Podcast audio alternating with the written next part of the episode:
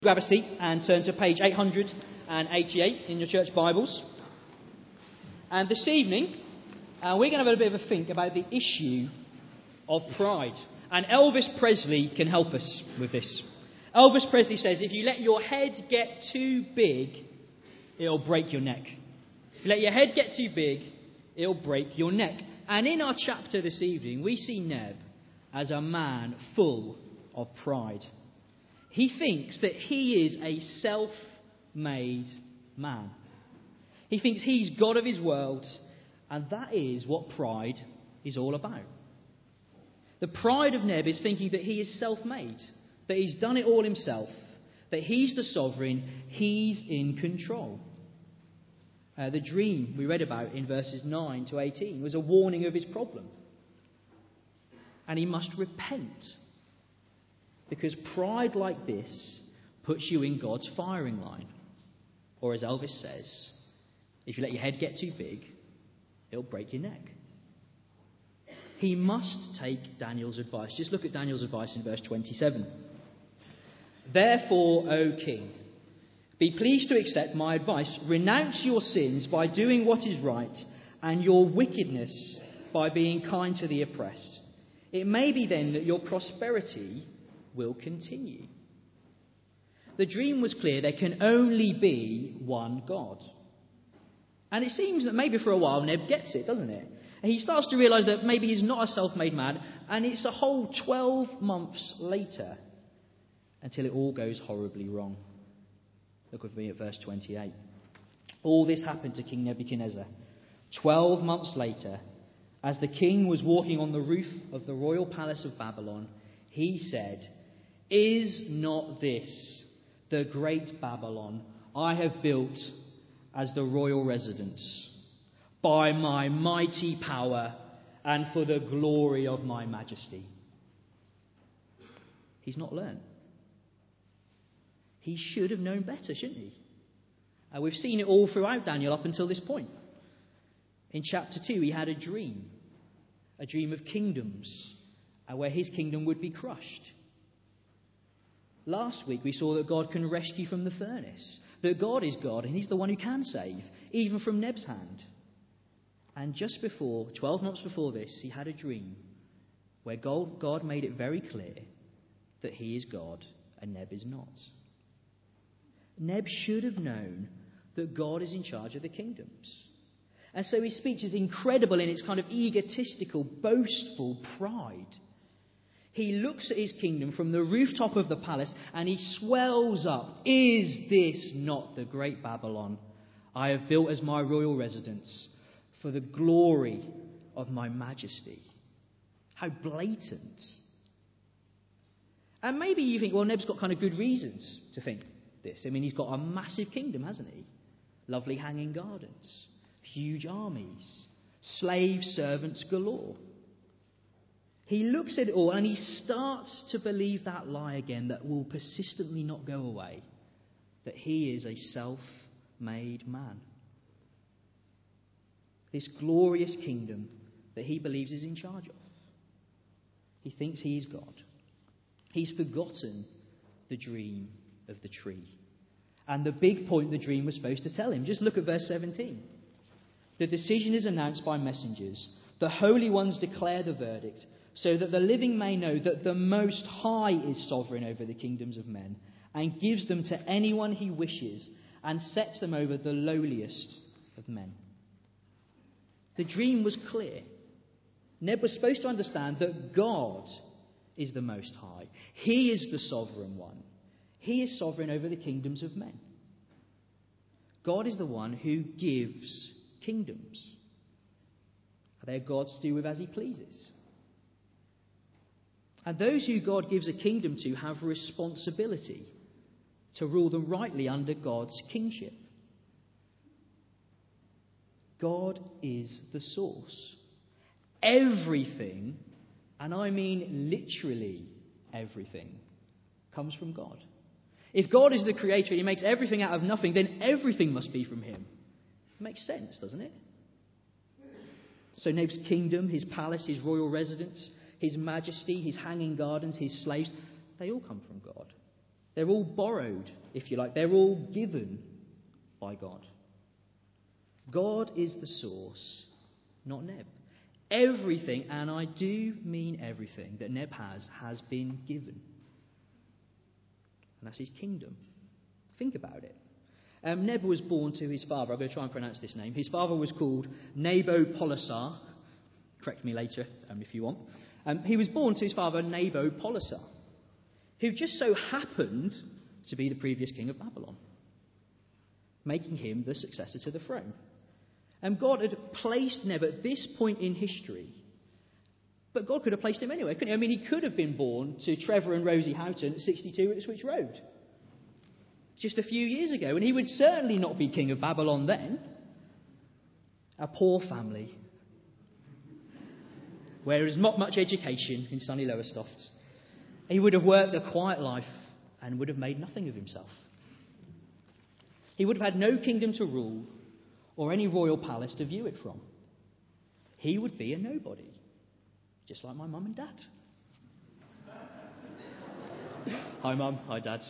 They're in tonight. Um, now, Neb didn't build Babylon his royal residence. He claimed, This is the Babylon I have built, but it's on loan.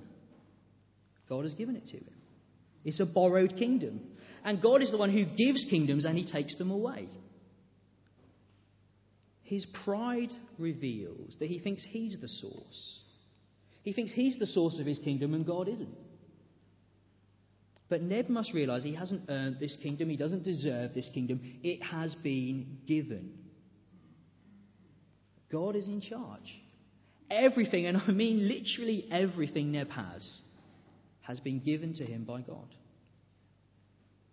And glory Neb thinks the purpose of this kingdom he's been given is to bring glory to himself. He thinks the spotlight is on him. He thinks this kingdom is his fame and his renown. Yet, just like his kingdom, his glory is given and his glory is borrowed. I don't know about you, but I love watching The Apprentice. Um, each week, um, a group of people, a business people, in inverted commas, do business tasks. And um, they try to compete and see who would win. And at the end of the task, um, it comes to the boardroom where Sir Alan Sugar um, sort of decides he's going to fire one of them. And at this point, the kind of glory squabble begins. If anyone's done something good, everyone wants a piece of the action. Um, they basically, people will steal glory from other people. They will blatantly lie and claim they did something good when they had no part in it at all. And that's just what Neb is doing here. God has given him this kingdom and he claims the glory for himself. His glory is borrowed. God should be glorified through Neb's kingdom. Neb steals that which belongs to God and attributes it to himself. Neb says, The kingdom and the glory are mine. But no, the kingdom are the glory are God's now and forever, aren't they? Well, what about us?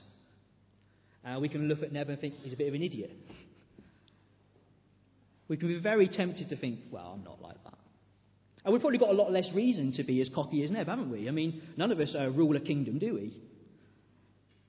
But I think we can be very tempted to start believing that persistent lie that we are self made men and women, that we've earned our nice lives. Am I not Joe Houghton, Built 173 Graham Road as my royal residence for the glory of my majesty and the fame of my name. I'm not. It's so easy to think that everything we have is ours and we've earned it or deserved it somehow. Our great intellects, our wonderful bodies, our great skills, our wonderful GCSE and A level results. We think we've earned these, that we are self made. But we forget just as quickly as Neb that everything, and I mean literally everything we have, is being given to us by God. Whether it's brains or bodies, skills, whatever it is. Whatever we have has been received from God. We are not self made people. This is the reality we must begin to grasp. Neb says, Is this not the great Babylon? I have built as the royal residence by my mighty power and for the glory of my majesty? He asked the question, and the answer is this no. Neb, you are not the one with mighty power and glory. You are not a self made man, and you are not in control. I must tell that to myself. Joe you are not the one with mighty power and glory. You are not a self made man.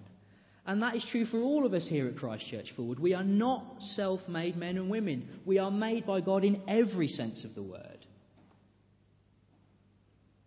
This is the reality we must get to grips with. God is the giver, God is the source of everything, and I mean literally everything we have. We're completely dependent upon Him. He is the Most High who is sovereign over the kingdoms of men, and He gives them to whoever He wants. Well, Neb's pride couldn't last long, could it? And so the humbling sovereignty of God. Verse 31. The words were still on his lips when a voice came from heaven. This is what is decreed for you, King Nebuchadnezzar. Your royal authority has been taken from you. You will be driven away from people and will live with the wild animals. You will eat grass like cattle. Seven times will pass by for you until you acknowledge that the Most High is sovereign over the kingdoms of men and gives them to anyone he wishes. Immediately, what had been said about Nebuchadnezzar was fulfilled. He was driven away from the people and ate grass like cattle. His body was drenched with the dew of heaven until his hair grew like the feathers of an eagle and his nails like the claws of a bird. Pride comes before a fall. Or, as Elvis Presley puts it, if you let your head get too big, it'll break your neck. God demonstrates Neb in the clearest, most possible way that He is sovereign over the kingdoms of men. He does it by turning Neb into an animal. I mean, Neb's fall from power is huge, isn't he? He's the ruler of the known world. He's the king who looks strong. He seems to be the provider for all the nations in the dream of the tree. And yet he ends up like some kind of eagle cow crossbreed which doesn't sound too hot, does it? I mean, just imagine if this happened in our country. If David Cameron, if you walked past the fields out in the Mayfield Valley and you saw him on all fours, hairy and eating the grass of the fields. And you may think he kind of rules the country like a cow, but that's a different discussion. I don't think that necessarily. But this is the kind of picture. This is the ruler of the known world. This is, this is the David Cameron. This is the Barack Obama turned to a creature. This really happened. I mean, how humbling for the ruler of the known world. I mean, how humiliating. From, from king to creature. A weirdo, an outcast, nothing to eat except the grass. God turning Neb into an animal is showing Neb who's in charge. God is the Most High, not Neb. Pride is one of those things which is kind of dehumanizing. Because we're creatures. We're made to be creatures. It's good for us to be creatures, made in God's image. At the start of the Bible, in Genesis, the order was God, man, animals. But what went wrong in Genesis 3? Well, you had the animal, the serpent, ruling over man who decided to rule over God. That's what pride does. It, it flips round the right order of things. And Neb was not in his right place. He thought that he could elevate himself above God. Pride places man on top, which is not where he was made to be. Pride just reenacts the fall. And so God lets Neb know who is sovereign. And he goes from top, Neb does, to the bottom very, very quickly when God gets involved. Neb is humbled. And see, every leader of every country around the world will one day have to answer to God. Just look at verse 27. God is holding Neb to account. He says, O king, be pleased to accept my advice. Renounce your sins by doing what is right, and your wickedness by being kind to the oppressed. It may be then that your prosperity will continue. See, Neb's problem was he'd got rid of God off the top rung of the ladder and he put himself in charge and he thought he could do whatever he wanted. If you get rid of God, then, well, there's no boundaries, are there? If you're in charge and you're the only one that matters, well, you can do what you like. And so what does he do? Well, he oppresses. He oppresses the poor. He's wicked. He's evil. Isn't that not like so many kingdoms around our, our world? Where people who have risen to the top make themselves right at the top and then treat anybody how they wish. That's what pride does. Pride will mean you'll devalue everyone else around you because you're the only one that matters. It's all about you. I've been reading a book recently um, called Free of Charge um, Giving and Forgiving in a Culture Stripped of Grace. It's recommended by the Archbishop, but I don't know that put you off. It's a very good read. And um, one of the things I was read, I was really struck by a quote. Um, it's talking all about the world and the way it is. And uh, it's on the screen. It says this. It says, God gives so that we can exist and flourish. But not only for that, God gives so that we can help others exist and flourish as well. God's gift aims at making us into generous givers, not just fortunate receivers. God gives so that we, in human measure, can be givers too. The reason God gives out kingdoms to people is so that they would help others to exist and flourish. That's that picture of the tree, isn't it? Wonderful flourishing. And yet Neb's not done what he's supposed to have done. He's oppressed the poor. He's been wicked. He's been evil. And so God, in his sovereignty, humbles Neb to a creature. God says it would happen in the dream, and it does. Of course it does. God is sovereign. He's the Most High. What he says goes. And Neb lives like an animal for, for a period of time. And this can show so clearly to the, all of Babylon that the Most High is sovereign over the kingdoms of men. He gives kingdoms and he takes them away. He can do as he pleases. He's the Lord, the sovereign Lord. And anyone who puts themselves in competition with him is putting themselves in danger eternal danger. This episode with Neb is there to show us that God can and He will take everything from them. He can humble even the most tyrannical of kings. Well, finally, humbled Neb sees reality. Just look at verse 34. It's a massive slice of humble pie. Verse 34 At the end of that time, I, Nebuchadnezzar, raised my eyes towards heaven, and my sanity was restored. Then I praised the Most High. I honoured and glorified Him who lives forever. What a turnaround. See who the spotlight on is now for Neb? He finally gives glory to the one who it belongs to. He acknowledges that heaven rules and not him. It seems up to this point in Neb's life, he's, he's always sought his own praise and his own glory. And yet, after God humbles him, he, he gets it. He seems to see reality properly and clearly for the first time. There is a God in heaven who is more powerful than he. There is a God in heaven who deserves all praise, all honour, and all glory. And so he praises him and honours and glorifies him. I think this, part by the way, is one of the most amazing bits. Because here we have Neb, a tyrant, a nation conquering murderer, a cruel and oppressive dictator, seemingly evil to the core, a hopeless case. a Gaddafi, a Hitler type, if you like.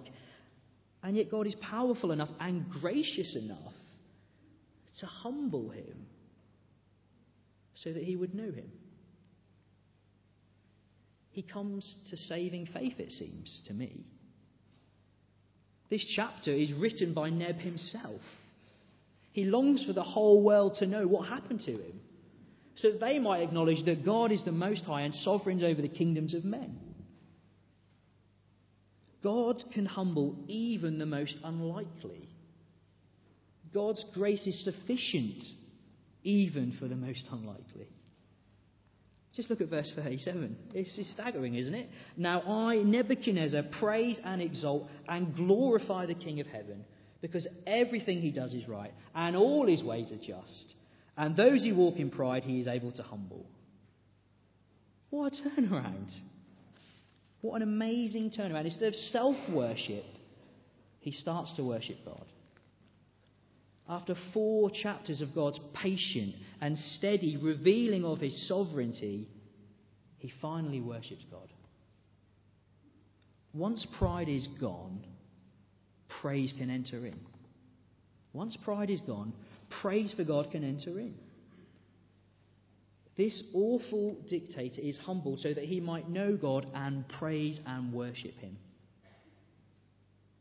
And I think this should be our prayer for the leaders of countries around the world. If God can do it for Neb, humble him, then he can humble them too. It's a massive prayer, isn't it? For the leaders of our world, for people like Gaddafi, for the president of Iran, for Kim Jong il. A huge prayer. But if God can do it for Neb, then maybe he will do it for them too. He will humble them and bring them to worship him instead of themselves. This should be our prayer for our bosses at work, our teachers at school.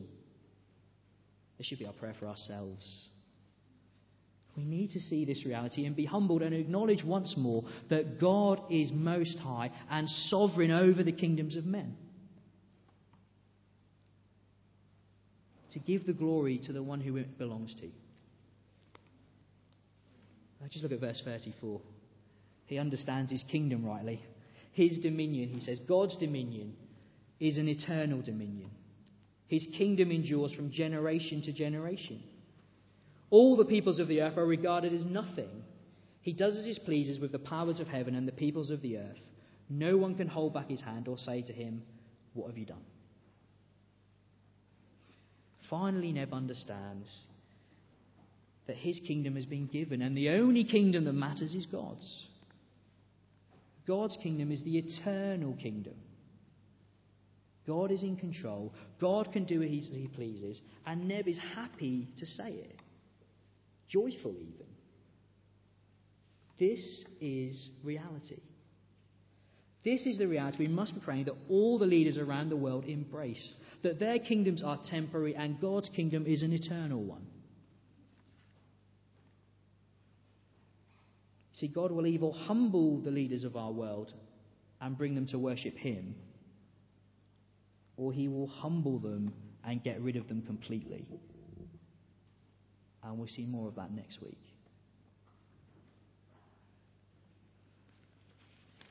Just look back with me at verse 17. It says, The decision is announced by messengers. The holy ones declare the verdict, so that the living may know that the Most High is sovereign over the kingdoms of men, and gives them to anyone he wishes, and sets over them the lowliest of men. Who is the one who God has set over all things? Well, it's none other than the Son of Man, Jesus Christ Himself, isn't it? He was the one who had all glory in the throne room of heaven, wasn't he? And yet he humbled himself willingly and came down to this earth, didn't he? The Creator became a creature. From the throne room of heaven to the dirt of the earth, he limited himself into a body. Uh, but he went lower still, didn't he? He humbled himself to death, even death on a cross, a criminal's death. He gave himself for us. And then he was raised and risen and ascended and is ruling the nations even as I speak. And one day he will come back and the whole world will bow the knee to him. His act of humbling himself means that proud people like Neb can be forgiven, and proud people like us can be forgiven. But one day he will come back, and to those who do not bow the knee, they will bow the knee, but unwillingly. Because it will be impossible for them not to. Because he is the glorious, risen, ascended King of the universe. And when he comes back, people like Gaddafi will bow the knee. Kim Jong il will bow the knee. David Cameron will bow the knee. We all will bow the knee. And so the question is are we going to do it now and willingly? Or then, kicking and screaming, wishing we had done many years before? See, our prayer must be that Jesus will break the pride of the leaders of this world. That they would acknowledge him as the sovereign one, sovereign over the kings of men, and he has set over us the lowliest of men in his Son. That they would bow the knee and us with them too. Knowing that in that king's hands we are safe. Our prayer must be that God will humble the leaders of the world and bring them to know Him, so that just like Neb, as we'll see in chapter 7, he will start to rule as someone who images God properly. So, why don't we close and pray to that end for the rulers of our world and for ourselves as well? Let's pray.